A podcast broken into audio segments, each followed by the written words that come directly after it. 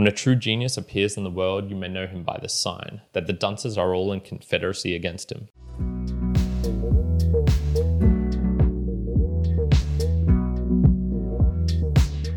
Welcome, my mere mortalites, to another round of the book reviews. My name is Kyrin, host of the Mere Mortals podcast, but also this one where I dive deeper into the books that I'm reading to give you the juicy information within to extract some themes you might not have thought of and to just have a good laugh every now and then. Indeed, we do have A Confederacy of Dunces by John Kennedy Toole. So this book was published in 1980 and it's about 400 pages in length. It took me about seven hours to get through in total. It's a picaresque novel of a fat delusional man named Ignatius J. Reilly, who lives in 1960s New Orleans in a dilapidated old house with his mother. And basically, through some external cir- circumstances, they are forced to make some repayments, which they cannot do. And so he's kicked out and he has to go get a job. So we see his wanderings around the New Orleans bad areas of trying to find a job in a clothing manufacturer as a hot dog vendor and also trying to incite riots and kind of overturn the New World Order and things like this. So he's joined by a cast of other kind of eclectic characters. We have Minx Minna Mirkov, Minkoff, who was his um, university friend from back in the day. We have the vagrant Negro, Negro Jones. We also have patrolman Mancuso, who's abused by the police force. We have the very senile old Miss Trixie and the rich and also delusional Mrs. Levi and Mr. Levi and a whole bunch of others as well. So it's very much a story of this kind of bombastic rogue in a corrupt world as he's trying to find his way and as he's uh, meeting people and interacting with others. So there's 14 chapters in total, and all of these are kind of mini stories within these kind of mini chapters, which all connect to form this grand narrative of Ignatius mostly, but also of these other characters and what they're up to. Now, onto the author, J.K. Toole, John Kennedy Toole. He was born in 1937, died in 1969, and he himself was much of a troubled wanderer. Uh, he seemed to be a, a, professor, a very witty guy, but also was kind of unappreciated, and so he committed suicide at the age of 31. And this book itself was a posthumous publication and really only came out, I think, about 11 years after his death. So, yeah, it was a, a kind of a sad story, but also uh, leading into, I suppose, our, our first theme, which is a social misfit, someone that fits badly. So I'm going to try and give you a description of Ignatius because I think this will set the scene for what this book is really about. So physically, he is this morbidly obese fat guy, you know, hundreds of kilos, wears this green hunting cap wherever he goes, uh, dressed slovenly, doesn't take, take care of his personal appearance, uh, has intestinal issues and is always talking about his valve and his kind of bloating nature that he's always feeling. Mentally, he's very educated. Uh, he has a degree in medieval philosophy, I, be, I believe, or history. And he's also very verbose. So he has this eclectic stream of just words coming out of him, these uh, hilarious insults from the olden days. And he also has this kind of grandiose nature. He believes he is this amazing person. Uh, behaviorally wise, he's supercilious, so he does believe he's better than everyone else. He's confident, uh, and he's also extremely lazy. So we kind of get this big mix of him and then when we see his actions out in the world joining these different hot dog carts and you know trying to organize a rally and things like this he is very very silly. So i'm going to jump now onto page 123 just so we can get a, a feel for him. And he's he's somewhat of a writer as well. So he's writing this this big diatribe which he intends to send for a publication or something like this. And he's talking about how he has this kinship with the colored race with the negroes of the time and how he was you know, just uh, not going to fit in where he was at. And so we go here. Uh, the agitation would take the form of many protest marches, complete with the traditional banners and posters, but these would say, "In the middle class, the middle class must go." I would say I am not above tossing a small Molotov cocktail or two either. In addition, I would studiously avoid sitting near the middle class and lunch counters, and on public transportation, maintaining the intrinsic honesty and grandeur of my being. If a middle class white were suicidal enough to sit next to me, I imagine that I would beat him soundly about the head and shoulders with one great hand, tossing quite deftly one of my Molotov cocktails into a passing bus, jammed with middle class whites with the other hand. Whether my siege were to last a month or a year, I am certain that ultimately everyone would let me alone after the tonal carnage and destruction of property had been evaluated. so this guy is definitely living in his own world and he is very much a misfit. And so this is fun, uh, kind of fun getting into the definitions of this because in one of the latest book reviews, I was talking about nonconformists, and uh, this was in Cannery Row, and how you have these people who kind of live outside of society that don't particularly fit in. And whilst you could say uh, Ignatius is, is a nonconformist, I, I prefer the word misfit because there's this element of being uncomfortably conspicuous. Wherever he goes, he is the center of attention. You cannot not notice him. He is ridiculously dressed in his pirate outfit when he's doing this hot dog vending thing.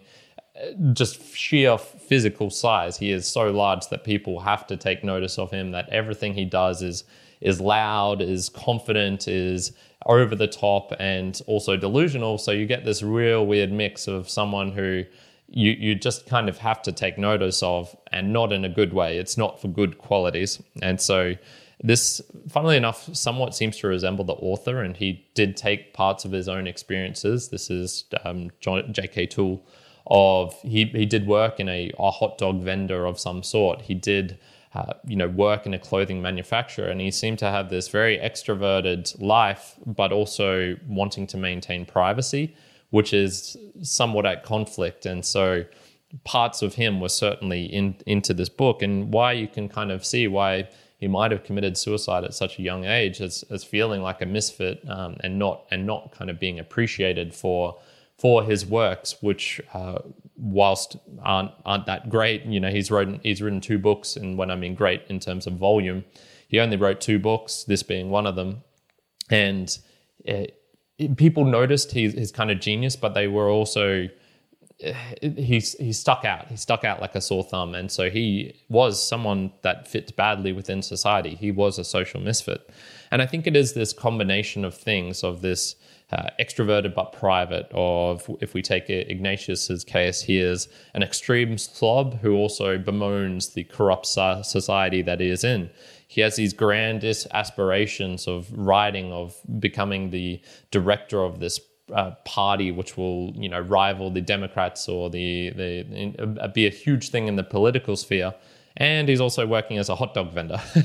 he goes to Levi's Pants and he seems to love this area, this company, but then he will sabotage it for, for no good reason and will try and create social unrest amongst the workers. And it's very humorous. It's very humorous to see all of these things, but you can definitely say, okay, yeah, he is a social misfit, and you know what consequences this will have, we'll we'll find out in a second, which will get us onto the next theme, which is delusion, a protection against life. So we see with the Molotov uh, cocktail example above that he's obviously delusional. He he thinks he has physical capabilities beyond of what he actually has. He thinks that he can do things beyond what he can do. He thinks I don't think he thinks that people love him, but he he certainly has these beliefs that he will rise to an amazing station in life and that people would then recognize him. So it's very funny as as it progresses. You see his delusions get even greater and and what he talks about even greater. And this progresses as the book progresses. And so it's not just him. Others seem to notice this this delusion that he has and this grandeur, and they'll, they'll kind of call him out on it a little bit. In particular, we have the Minks, uh, Mina Minkoff, and so jumping onto page 182 and 183, she sent him a letter from New York, and she's kind of trying to psychoanalyze him, and so she says. I hope that you're working on your personality problems, Ignatius. Is the paranoia getting any worse? The basis for the paranoia, I think, is the fact that you're always sealed up in that room and have become suspicious of the outside world.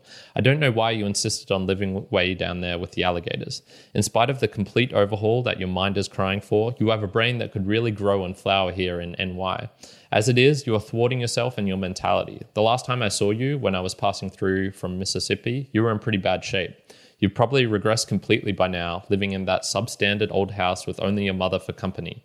Aren't your natural impulses crying for release? A beautiful and meaning love affair would transform you, Ignatius. I know it would. Great Oedipus bonds are encircling your brain and destroying you. So we definitely see this this kind of delusion is, is being noticed, but also that there is a kind of gem within it that it's not totally based on on unrealities. But she is like, Are you, you're paranoid, okay? You're definitely, you know, I, I, I want to look out for you. You're stuck in this old crappy house with your mum, and you have great potential, but you're delusional if you think that things are going to change where you are. And so, what what happens as the book progresses, as as we see these delusions played out in the real world? Well, it it declines. His his his state, his being, uh, everything that happens to him, it kind of becomes more negative. So he tends to get crappier jobs. Uh, he tends to get more abuse from people out on the street of people uh, wanting to kind of harm or abuse him or take advantage of him. Uh, he faces some, you know, potential legal rep- repercussions for his words and his libel that he was doing uh, in, uh, closer to the start of the book. Uh, and then finally, there's this kind of betrayal where his own mother decides, I've, I can't deal with him anymore. I'm going to lock him up in a, a kind of insane asylum or a kind of you know a ward for people who have psychological problems and she's encouraged to do this by basically everyone so we see his delusions aren't aren't having a great effect for him and thankfully right at the end he kind of escapes but this is where I guess it's not all fun. So the book is really interesting in the in the certain aspect that as you're reading through, it's hilarious. All of these funny things are going on. You, you, it's hard to believe that someone can be this ridiculous, this delusional, and yet here it is, and this is how it's playing out in the world. What is what happens at the end though is it's kind of a slap in the face, and we see this when Mr. Levi is going to try and sort out these issues that he's ha- having caused by Ignatius for- forging his signature and basically insulting someone who he does business with, and this person is angry, and he's trying to trying to kind of fix this up. And so he goes to uh, Ignatius's house where he's with his mother, and this is where I guess some like stark reality is starting to jump in, and this is really only in the last kind of thirty pages, the last ten percent of the book, and so he he meets Ignatius and he meets his mother, and then he's going, okay, you know, oh, oh, is is this the guy who kind of screwed me over? Is this guy who uh, I'm, I I need to, you know, accost and and see, okay, is is he is he responsible? I guess, and so we get this. Don't hit him, Mr. Levi said. The kook's head was already bandaged. Outside of the prize-fighting ring, violence made Mr. Levi ill. This Reilly kook was really pitiful. The mother ran around with some old man, drank, wanted the son out of the way. She was already on the police blotter. That dog was probably the only thing that kook had ever really had in his life. Sometimes you have to see a person in his real environment to understand him. In his own way, Reilly had been very interested in Levi, Levi Pants. Now Mr. Levi was sorry that he had fired Reilly. The cook had been proud of his job at the company. Just let him alone, Mrs. Reilly. We'll get to the bottom of this. And so we kind of see, even though everything was kind of funny up until this point, this is where you're going like, oh, okay, you know, he does have a mother who kind of abuses him and and you know talks bad to him and doesn't kind of help him in in meaningful and productive ways.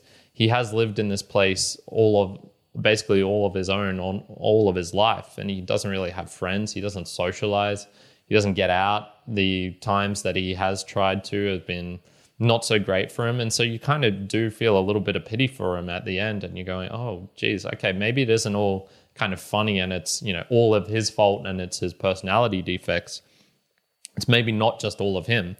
A large part of it is for sure. And you can't just blame everything on other people. But certainly there's a little aspect to this where you go, okay, this delusion that he has, maybe it's kind of a protection against life. You know, maybe his life sucks so much that he needs to believe that he is this amazing person, that he has all the answers, that people don't recognize his genius, and and this is at least saves him from depression, which we never really see in the book he always is very confident in himself. And so you could kind of say, like, you know, this delusion probably helps him in some ways and certainly is better than him being depressed about his scenario, which is very unfortunate. He's a fat guy, you know, super unhealthy, living with a kind of disciplined, de- demonic mother, I guess, in a say, like so domineering is probably a better word, who has no friends, who uh, you know has no useful skills, and is unappreciated, yeah, okay, you know what? Maybe a bit of delusion maybe is helping him here. So those were the the two t- themes that I really took away from this book. My own observations and takeaways. One of the funniest things is I've met a guy who is kind of like Ignatius. It happened on a random day when I was doing handstands out in the South Bank area here in Brisbane. This guy comes up to me overweight, not not hundreds of kilos, but certainly you know 110, 100 and something. Uh, a big guy who was delusional. He, he, thought he could handstand at my kind of level at at uh, you know with no training, with no practice. Who had these aspirations of owning houses and big fancy cars and buying things for his family. Who was going to do this by creating a product of ice cream mixed with a protein shake and selling it to the companies and they could do all the work and then he would just earn royalties off of it. You know, there are people like Ignatius in this world. There's, there's no doubt of it. And the craziest thing, I suppose, is that, you know, what what comes from this from me, you know, I didn't enjoy speaking to this guy. And it is kind of sad to see how much of Toole's life, J.K. Toole, the author, kind of resembled Ignatius. And, you know, this is just me gaining it from Wikipedia. I don't, I don't know him deeply. I, I could never know him deeply. He's dead. But there are these aspects where you go, okay, you know, even though it's kind of funny in the book, it's sad. It's sad to see. And, uh, it, it, it kind of gives you a bit of pity for these people as well and, and going, okay, you know, even if they are delusional, even if maybe some of their actions impact me upon the world, you know, I, I kind of had to spend two hours chatting with this guy when I didn't really want to. The the in the end of it, you go, okay, maybe there's there's a reason why they're delusional. Maybe there is a reason why they're they're kind of a social misfit, and it's better to have like a little bit of pity for them, I think, rather than um, any other sort of reaction. Uh, onto the actual style wise of the book as well. My last observation was I'm I'm glad he broke it up into these little mini chapters which didn't have Ignatius in them. It would focus on Patrolman Mancuso and how he was being forced to wear uh, all sorts of ridiculous outfits and to stay in this bathroom trying to capture, you know, suspicious characters and things like this. Uh, and it almost working out for him. There are these like really funny little side portions which keep the book progressing, I think, because if you read too much of just Ignatius, I think it would it would become overwhelming too much at the end. It would become a bit a bit uh, repetitive. So it was nice to have all of these other little characters who were side characters for sure, helping progress the story and and giving Ignatius his time to shine when it when it was really time. And and Myrna's letters as well are hilarious. They're they're probably my favorite part of the book. Her psychoanalysis of him is well, magnifique. So, in summary, only a dunce wouldn't find this funny. Uh, I only covered a couple of the anecdotes of the wonderful mishaps of Ignatius, and there's so much more to, to contain within and, and things to laugh at. Uh, it's definitely a person who is much more fun in print than in the actual world. So, if you did meet a character like him who is delusional, who is such a social misfit, you know, it might not be as funny as you would kind of get from this book. But there you have it. You know, that's just the way it goes. Uh, it does sort of lack the cutting deep nature that some other books similar to this, like Catch 22, have, which have a real stand. There is no real kind of point to this book. But if you want to laugh, I would definitely say this is a, a good recommendation for that. So, A Confederacy of Dunces by John Kennedy Toole. I'm getting a very solid 7.5 out of 10. Check it out. Have a laugh. And that is it for today, my mere mortal eyes. Thank you for joining me to the end of this audio. What are your thoughts on J.K. Toole, on a Confederacy of Dunces, on Ignatius, on self delusion, on social misfits? Uh, I would love to know all of these things. The best way to do that is by sending in a boostergram. So, boostergram is a message you can send directly within the podcasting app that you're listening via. If you have a good one, go to newpodcastapps.com and choose one of the ones which have value there. And to do this, you need to have a small portion of Bitcoin that you send along with it. And this is how the message gets through to me and as a way of supporting the channel at the same time. Uh, I always read out these messages at the end of month book recaps. I thank you profusely for that. This is a value for value podcast everything I do here, I do free of value right up front for you. You can tune in as much or as little as you want. All I ask is that you just return that in some shape or form. So by telling another friend, have giving a recommendation of books that I should read, of ways I can improve the podcast, of themes that you've taken out from this, additional commentary, all of these sorts of things, uh, ways that I can explain better and, and analyze deeper. I would love all of these sorts of things, and all of that is providing value back to me. So, with all of that being said, I do hope you're having a fantastic day wherever you are in the world. I hope your valve is not being closed as we speak. And until the next time, ciao for now. Kyrin out.